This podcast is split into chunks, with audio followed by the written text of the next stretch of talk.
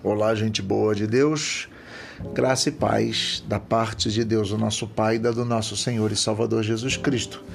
Meu nome é Jairo, eu sou da cidade do Rio de Janeiro e estamos numa caminhada interessante falando sobre Jesus Cristo, um Deus muito humano.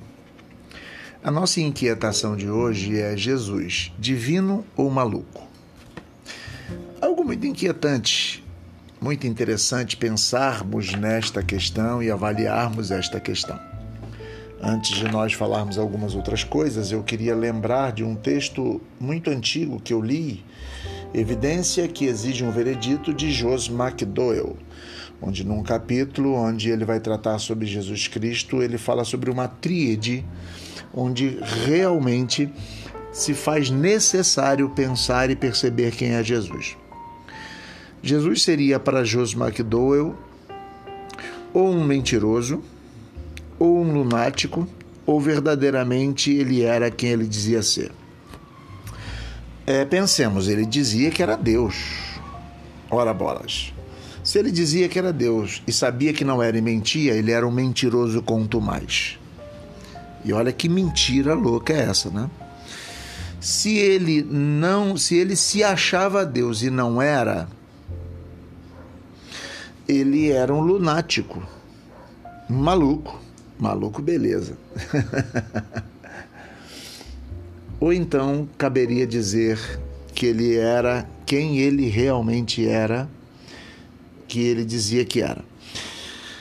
A, a, avaliação que se faz nesse texto do George McDowell é que ele tinha uma mente tão lúcida e que os seguidores dele eram tão lúcidos e que de fato as referências históricas a Jesus Cristo eram tão, tão poderosamente sensatas que ele não poderia ser nenhum mentiroso e nenhum maluco. O que caberia aos homens é realmente se submeter ao fato de que ele era quem ele dizia ser. Ele era Deus, filho de Deus, o Deus encarnado entre nós.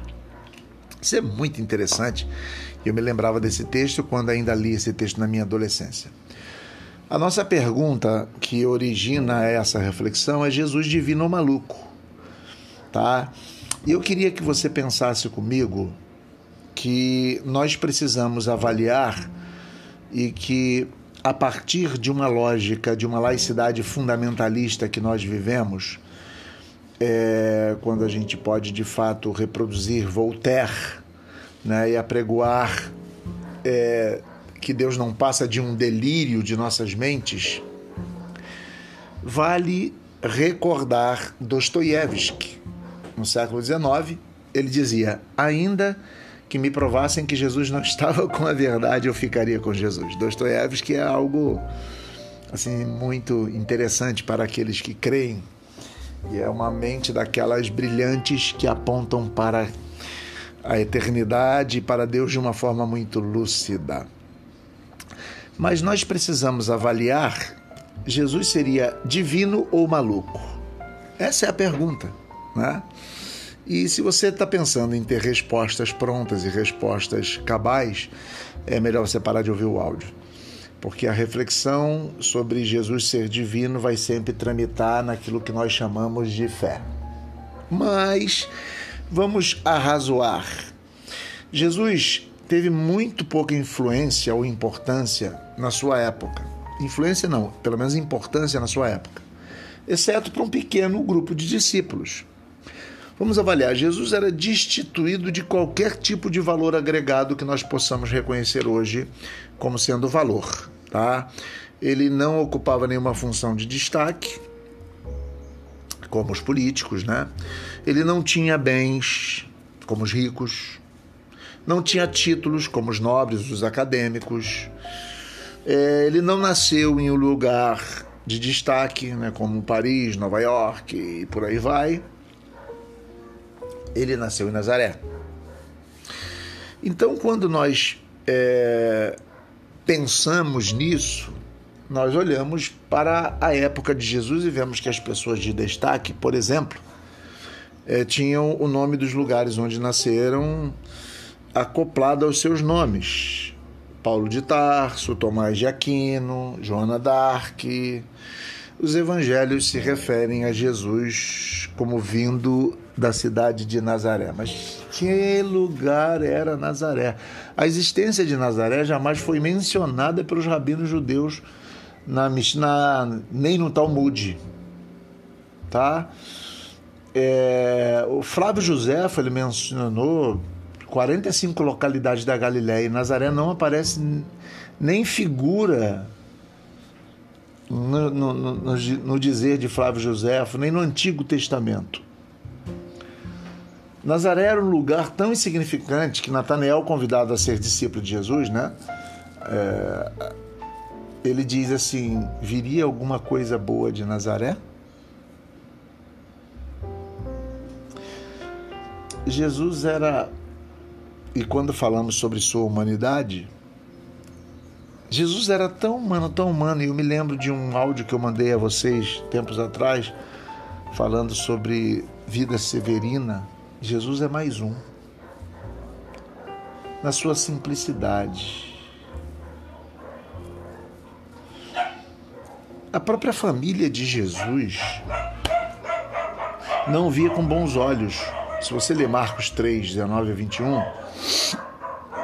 é a própria família de Jesus não via com bons olhos como acontece em relação aos filhos que fogem às previsões paternas, né? Jesus foge a tudo isso. E aí, quando a gente olha Jesus em Marcos 3, 19 a 21, os seus.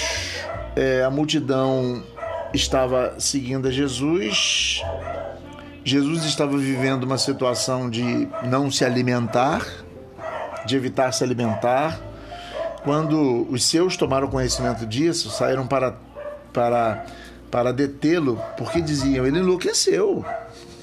Na cultura da época, insanidade e possessão do demônio eram quase sinônimos, né?